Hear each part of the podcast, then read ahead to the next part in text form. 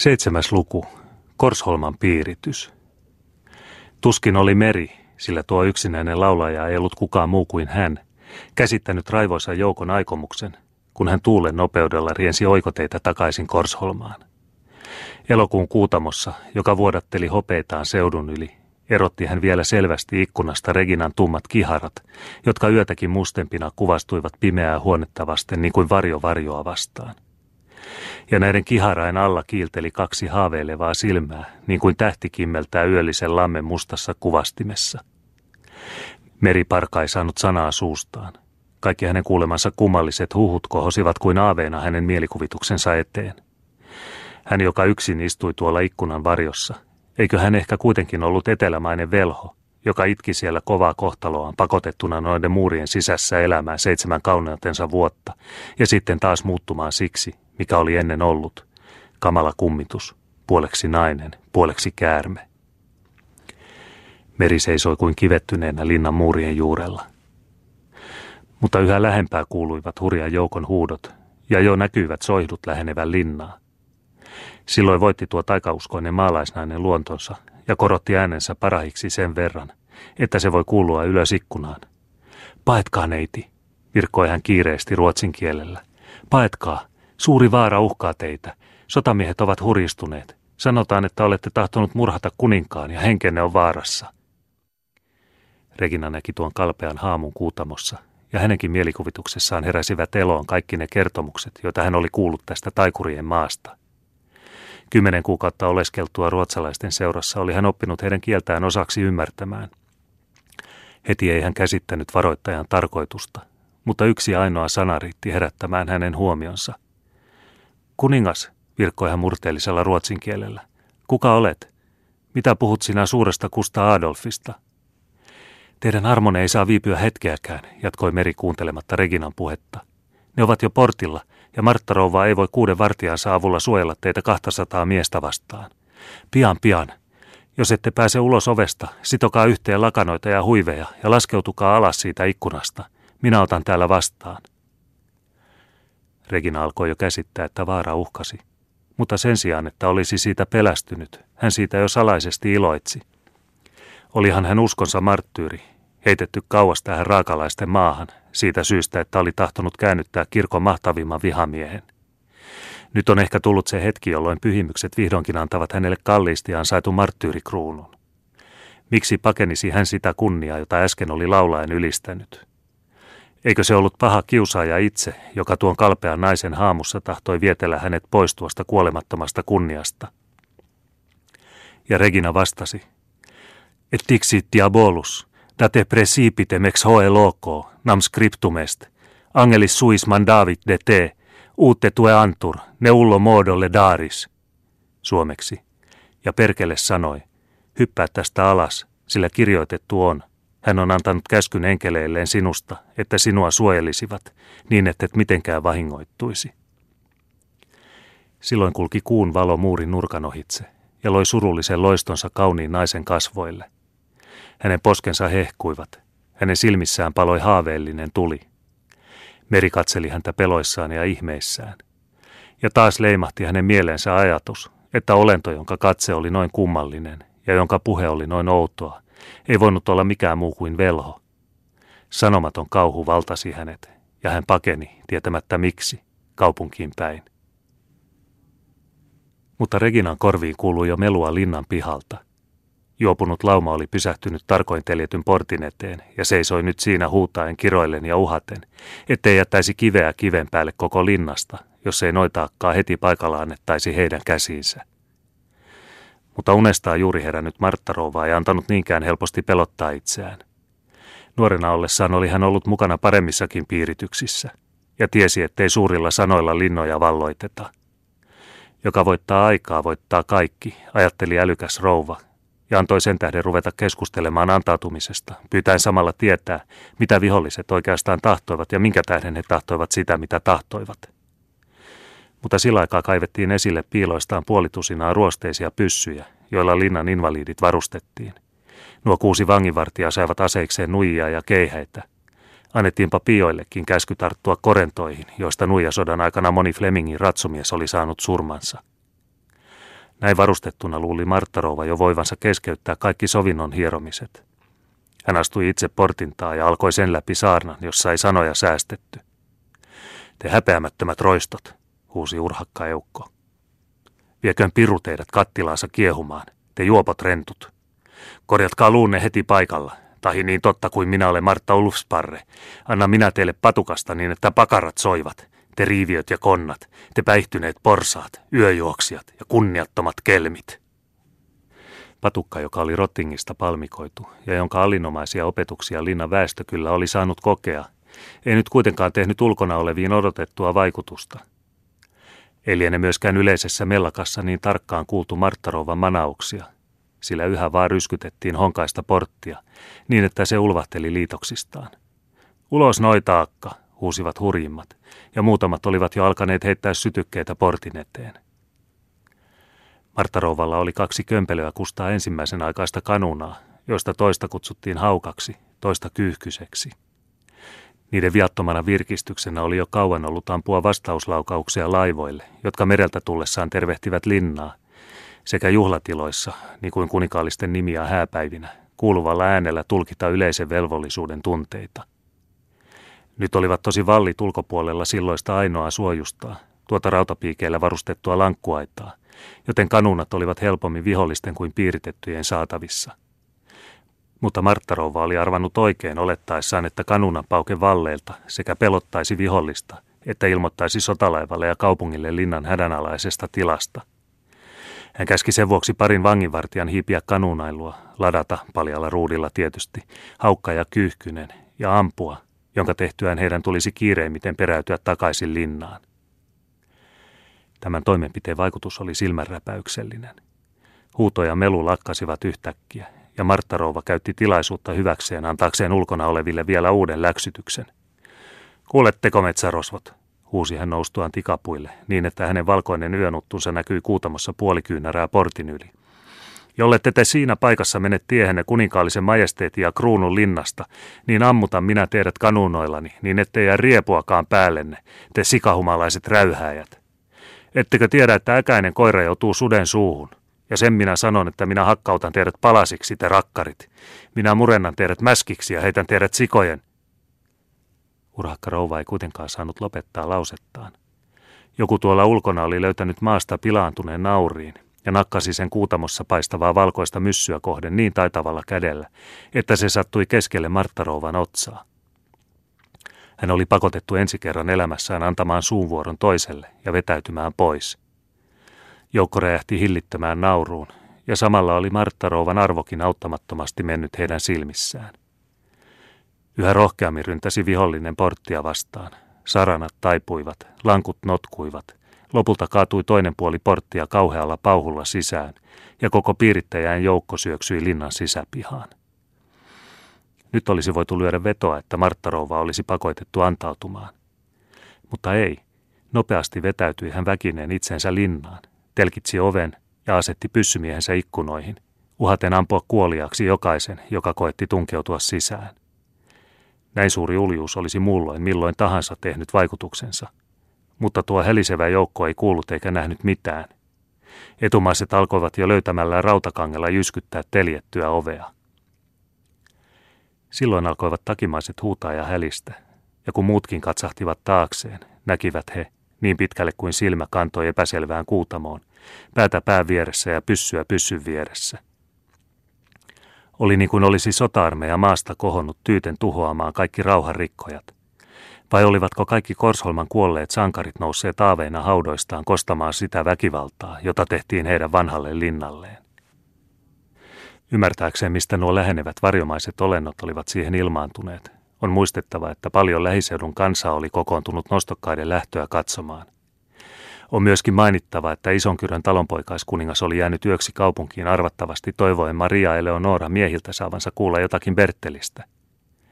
Sotamieskapakan palo ja meluava joukon kulku Korsholmaan oli saanut koko Vaasan jaloilleen. Ja kun meri hengästyksissään juoksi isänsä luo, rukoillen häntä pelastamaan vangittua neitiä, päätettiin kaikkialla noudattaa hänen pyyntöään. Pohjalainen on pian valmis tappeluun, ja kun talonpojat saivat kuulla sotamiesten menettelystä heidän parasta miestään, Perttilän isäntää kohtaan, heräsi heissä vanha sotamiesviha. He unohtivat, että monen oma poika tai veli oli pukeutunut nostokkaan takkiin, eivätkä voineet mitenkään jättää näin mainiota tilaisuutta käyttämättä, kun sekä ihmisyyden nimessä että kuninkaan linnan puolustukseksi saatiin antaa sotamiehiä selkään. He marssivat siis Perttilän johtamina, noin sadan miehen suuruisena joukkona linnan avuksi. Ne aseet, jotka kuutamossa näyttivät keihältä ja pyssyiltä, eivät olleet muita kuin tiepuolesta kiireesti temmatuita aidaksia ja seipäitä, joita tavallisestikin käytettiin aseena paikkakunnan suuremmissa kahakoissa. Niin pian kuin sotamiehet huomasivat, että heitä ulkoapäin ahdistettiin, koettivat he peittää hämmästyksensä huutoihin ja uhkauksiin. Epävarmoina vihollisen miesluvusta alkoivat muutamat jo ajatella pakoretkeä rautapiikellä varustetun lankun yli. Toiset luulivat jo olevansa tekemisissä kokonaisen kummitusjoukon kanssa, jonka tuo vieras noitaakka oli avukseen manannut, ja rohkeimpainkin polvet alkoivat jo tutista. He selvisivät kuitenkin pian erehdyksestään, kun kuulivat kummitusten puhuvan selvää Maalahden ruotsia ja Isokyrön suomea – kun ulkona oleva vihollinen oli päässyt portillua ja täyttänyt sen niin, ettei kukaan päässyt siitä ulos, syntyi kuin yhteisestä sopimuksesta molemmin puolin hiljaisuus, jonka kestäessä kuului kaksi ääntä, toinen jostakin linnan ikkunasta ja toinen ulkovallilta, molemmat yhtä aikaa. Enkö minä jo sanonut teille, huusi Martta Rouva ikkunasta.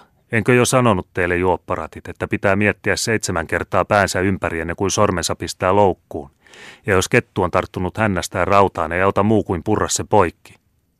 Suuri suu vaatii myös leveän selän, ja pitäkää nyt hyvänänne, mitä tulette saamaan. Ja sen sanottua vetäytyi Marttarova pois ikkunasta, liekö pelännyt pilaantuneita nauriita. Vallelta tuleva ääni oli vanhan ukon vielä voimakas ääni, joka huusi sotamiehille. Tahdotteko heittää pois aseenne ja antaa meille johtajanne, niin saatte muut palata rauhassa kotiinne. Ellette tahdon, niin tästä on syntyvä tanssi, jonka vertaista ei Korsholmassa ole ennen nähty, ja me kyllä pidämme huolen siitä, että viulut vinkuvat. Viekö Saksan saakeli sinut moukka, huusi linnan pihalta iloisen kersantti Pentti Ristonpojan tuttu ääni. Kyllä minä opetan sinua Blitz Donner Kreutz Pappenheim kehottamaan rehellisiä sotapoikia häpeälliseen antautumiseen. Eespäin pojat, puhdistakaamme portin edusta ja ajakaamme nuo roistot puuroansa popsimaan. Onneksi ei kellään sotamiehistä ollut ampuma-aseita, ja harvalla oli miekkaakaan vyöllään, koska nostokkaille ei vielä oltu niitä uskottu. Useimmilla oli, paitsi sammuvia kekäleitä ja aisan kappaleita, ainoastaan halkoja, joita olivat ohi mennessään temmanneet halkopinosta. Näin varustettuina ryntäsivät pihalla olijat porttia vastaan. Ensiyrityksissä saivat sotamiehet seipäistä ja aidaksista niin, että heidän täytyi verisin päin vetäytyä takaisin – mutta ennen pitkää tuli tungo sportissa niin suureksi, ettei voinut kättäkään nähyttää. Vielä vähemmän sitä kohottaa tappeluun. Ja nyt syntyi etumaisten kesken hurja painiskeleminen, sillä aikaa kuin ulomaiset kummaltakin puolelta tunkivat päälle ja lopulta litistivät etumaisia niin, ettei kukaan kyennyt kättä eikä jalkaa liikahuttamaan, ja joka hetki oltiin vaarassa puristautua kuoliaiksi. Turhaan koettivat rautaiset käsivarret kaataa kumoon vihollisia. Turhaan leveät hartiat koettivat tunkeutua joukon läpi. Lopulta tuli paino sisästäpäin niin suureksi, että talonpoikain etumaiset rivit hajaantuivat tai kaatuivat kumoon, ja noin toinen puoli sotamiehistä murtautui vallin ulkopuolella olevalle aukealle paikalle, jota vastoin toinen osa uudelleen suljettiin linnan pihaan. Nyt vasta päästiin todenteolla tappelemaan. Aseena käytettiin kepakoita ja halkoja, piiskoja ja nyrkkejä. Annettiin siinä monta iskua, joka paremmin olisi ollut paikallaan Isolaanin kroatteja vastaan. Osoitettiin siinä urhoutta, jota paremmin olisi tarvittu Saksan maalla. Sotamiesten miesluku oli suurempi, mutta kun se oli hajoitettuna kahteen joukkoon, joutui se sen vuoksi pian epäjärjestykseen. Osa nuoremmista nostokkaista pötki pakoon, toiset joutuivat tappiolle ja piestiin pahan päiväisiksi. Toiset taas, nuo sotaan tottuneet vanhat sotamiehet, peräytyivät vallille saadakseen selän suojaa ja puolustautuivat hurjan rohkeasti. Voitto näytti nyt ehdottomasti kallistuvan talonpoikain puolelle, mutta silloin syttyi taas tappelu uuteen tuleen, kun portinvartijat, joista suurin osa oli kiivauksissaan juossut valleille, työnnettiin rivakalla ryntäyksellä takaisin, ja vapautetut sotamiehet juoksivat toveriensa avuksi. Nämä saivat siitä uutta rohkeutta ja ahdistivat talonpoikia kiihtyneellä raivolla. Voitto kävi taas epävarmaksi, ja molempain kiukku kasvoi sitä mukaan, kuta tasaväkisemmiksi tultiin. Yli tämän meluavan ja huutavan, valittavan ja voitoriemuisen tappelun tuoksinan paistoi hopean kirkas kuu niin kuin taivaan silmä, valaisti rauhallisesti ja sovittavasti kaikkia maailman murheita ja tuskia. Kaikki lehdet kimmeltivät kuutamossa. Puiden lehvillä ja kosteassa ruohikossa helmeili tuhannen tuhansia kastepisaroita. Koko luonto hengähteli sanoin selittämätöntä sopusointua. Viileä tuulenhenki kulki suurelta kirkkaalta mereltä tuulen yli rantaseutujen – Loitolta kuului mainingin yksitoikkoinen kohina kaukaisia kareja vastaan, ja illan tähdet kuvastelivat tummassa vedessä. Kun linnan piha taas oli käynyt tyhjäksi, uskalsivat Marttarova ja hänen apumiehensä käydä lähempää tarkastelemaan taistelua valleilla. Tuo urhakka emäntä ei malttanut hänkään olla omalla tavallaan osaa ottamatta kahakkaan, ja taas kuultiin hänen korkealla äänellä huutavan talonpojille. Se on oikein pojat, rummuttakaa päälle vaan, antakaa palikkain pyöriä. Moni on saanut tanssia huonommankin soiton mukaan. Ja sotamiehille huusi hän. Olkoon terveydeksi lapseni, pitäkää hyvänänne illallinen. Korsholmassa tarjotaan mitä taidetaan. Älkää yhtään hätäilkö, noitaakkanne on hyvässä turvassa, ja jos tarvitaan, on Korsholmassa lukkoja ja säppiä teidänkin varallenne roistot. Onnen oikut ovat käsittämättömät. Näkyy olevan jossakin kirjoitettu, että Marttarovan piti tulla valheesta kiinni ilonsa ylimmillään ollessa ja kaikkien hänen varokeinojensa joutua häpeään. Sillä samalla hetkellä nähtiin pitkä ja musta naisolento vallien korkeammalla kohdalla, kuutamon valaisemaa yöllistä taivasta vasten. Hämmästyksestä takertuivat sanat Marttarovan kurkkuun, kun hän tunsi tuon olennon lukkojen taa telkeämäksi vangiksi. Kuinka Regina oli voinut päästä lukittujen ovien ja suljettujen ikkunain kautta – se oli hänelle niin selittämätön arvoitus, että hänenkin tarttui tällä hetkellä usko vieraan tytön liitosta pimeyden valtain kanssa. Hän unohti ruveta ottamaan kiinni pakolaista ja jäi odottamaan, että suuret mustat siivet kasvaisivat hänen hartioilleen ja hän jättiläiskorppina lentäisi tiehensä. Lukija voi helpommin arvata asian oikean laidan. Taistelun melu ja kanunai laukaukset olivat kuuluneet Reginan yksinäiseen kamariin. Joka hetki odotti hän jo pyöveleitään, jotka veisivät hänet varmaan kuolemaan. Ja niin ihanaa oli hänestä kuolla marttyyrikuolema uskonsa tähden, että hänen levottomuutensa vain kasvoi kasvamistaan, kun rähinä tuolla alhaalla ei lakannutkaan, eikä ketään kuulunut tulevaksi häntä noutamaan. Lopulta välähti hänen haaveelliseen mielensä ajatus, että pimeyden ruhtinas ehkä kadehtii hänen ihanaa kohtaloaan, ja että taistelu tuolla alhaalla on hänen toimeenpanemansa, jolla hän tahtoo estää hänet kunniakkaasta kuolemasta, ja sen sijaan pakottaa hänet kuihtumaan vankilassa ilman voittoa ja riemua. Hän muisti laulavan naisen neuvon, solmi yhteen lakanoita ja huiveja, ja laskeutui niitä myöten valleille, ja oli ennen pitkää kaikkien taistelevien nähtävänä.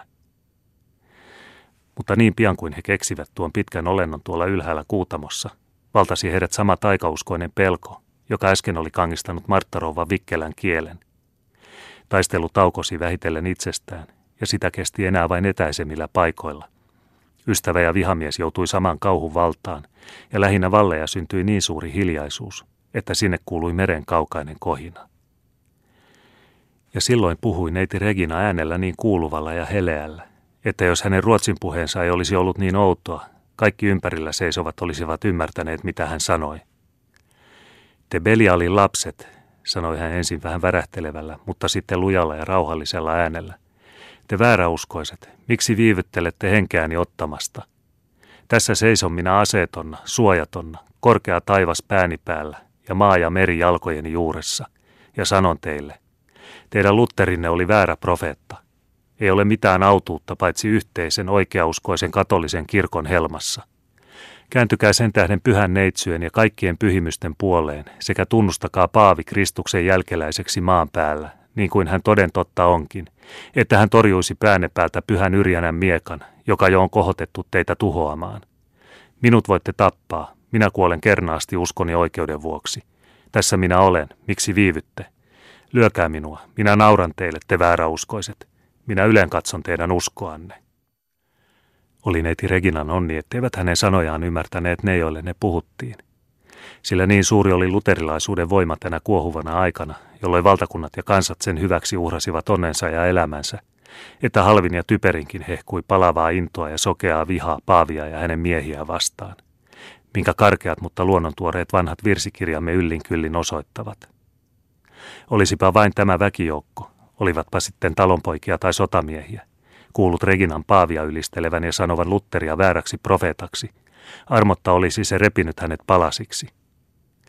Nyt sitä vastoin suhisivat nuoren neidon sanat kuin oudot äänet heidän ohitsensa. He näkivät vain hänen rauhallisen ryhtinsä, ja se kunnioitus, jota rakkaus ja onnettomuus aina herättävät, vaikutti tuohon äsken niin kiihkoiseen laumaan sen, että he seisoivat siinä epätietoisina, mitä heidän oikeastaan olisi ajatteleminen ja tekeminen. Turhan odotti Regina taas kuolemaansa. Hän astui alas valleelta, meni peloissaan väistyvää joukkoa vastaan. Jokainen näki, että hän oli täydellisesti turvaton. Mutta kuitenkaan ei kukaan uskaltanut kohottaa kättään häntä vangitakseen. Ei se ole ihmisen luuta ja lihaa tuo, se on varjo, virkkoi mua vanha vöyriläinen. Kuun näkee hänen lävitsensä paistavan. Se nyt äkkiä nähtäneen, huusi muuan pörröinen ilmajokilainen ja laski jotenkin raskaasti karhean kätensä Reginan hartioille. Hetki oli ratkaiseva. Nuori neitonen käännähti päin ja katsoi miestä kasvoista kasvoihin noilla tummilla, syvillä ja loistavilla silmillään, niin että tämä kummallisen tunteen valtaamana veti kätensä pois ja luikki häpeissään tiehensä. Häntä seurasivat useat muutkin lähinnä seisoneista. Ei kukaan voinut selittää noiden mustien, kuutamossa kiiltelevien silmien salaperäistä voimaa, mutta kaikki sen tunsivat. Hetken kuluttua oli paikka Reginan ympärillä tyhjä. Taistelu oli lakannut, ja vihdoin viimeinkin saapunut vartijaväki lopetti mellakka vangitsemalla uppiniskaisimmat. Mutta vielä kauan jälkeenpäinkin kesti tuota nuijasodan synnyttämää kilpailua talonpoikien ja sotamiesten välillä, uutteran auran ja voittoisan miekan välillä, joista toinen on aina ollut Suomen kunnia ja joista toinen tähän aikaan lensi tupestaan, kesyttämään itseään Rooman keisaria. Reginasta sanottakoon tällä kertaa vain, että hän vastustelematta, vaikkakin haikeasti huoaten kadotettua marttyyrikruunuaan, antoi viedä itsensä takaisin pimeään, yksinäiseen vankihuoneeseensa. Mutta Perttilä palasi tyttärineen isokyröön, isä mietiskellen sukunsa tulevaa suuruutta, tytär entisiä iloja ajatellen – meidän on muistettava, että kaikki tämä tapahtui kahden päivän kuluessa kesällä vuonna 1632, siis ennen Kusta Adolfin kuolemaa, josta ensimmäisen kertomuksen alussa on kerrottu. Kului päiviä ja kuukausia, ja ihmisten kohtalot vaihtelivat, mutta siivekkään sanan tulee lennostaa lakata ja vaieta vastaisia hämyhetkiä odottaessaan. Sillä Välskärin kertomus kesti, niin kuin kestää lasten ilo tai suru, yhden ainoan illan, käyden lyhyeksi niille, jotka sitä kuuntelevat ystävinä, pitkäksi ehkä muille. Mutta ei koskaan katkennut tarinan lanka keskeltä kahtia, etteivät nuoret ja vanhat olisi ajatelleet, pian saamme kuulla lisää. Se täytyi Välskärin aina luvata. Paljon onkin hänellä vielä kertomatta kahden suvun kohtaloiden vyyhdestä, joka vasta on puoleksi keritty, mutta jota varmaankin vielä keritään, joskaan ei loppuun, niin ainakin pasmaan, merkiksi siitä, että lanka on niin pitkä kuin pitääkin.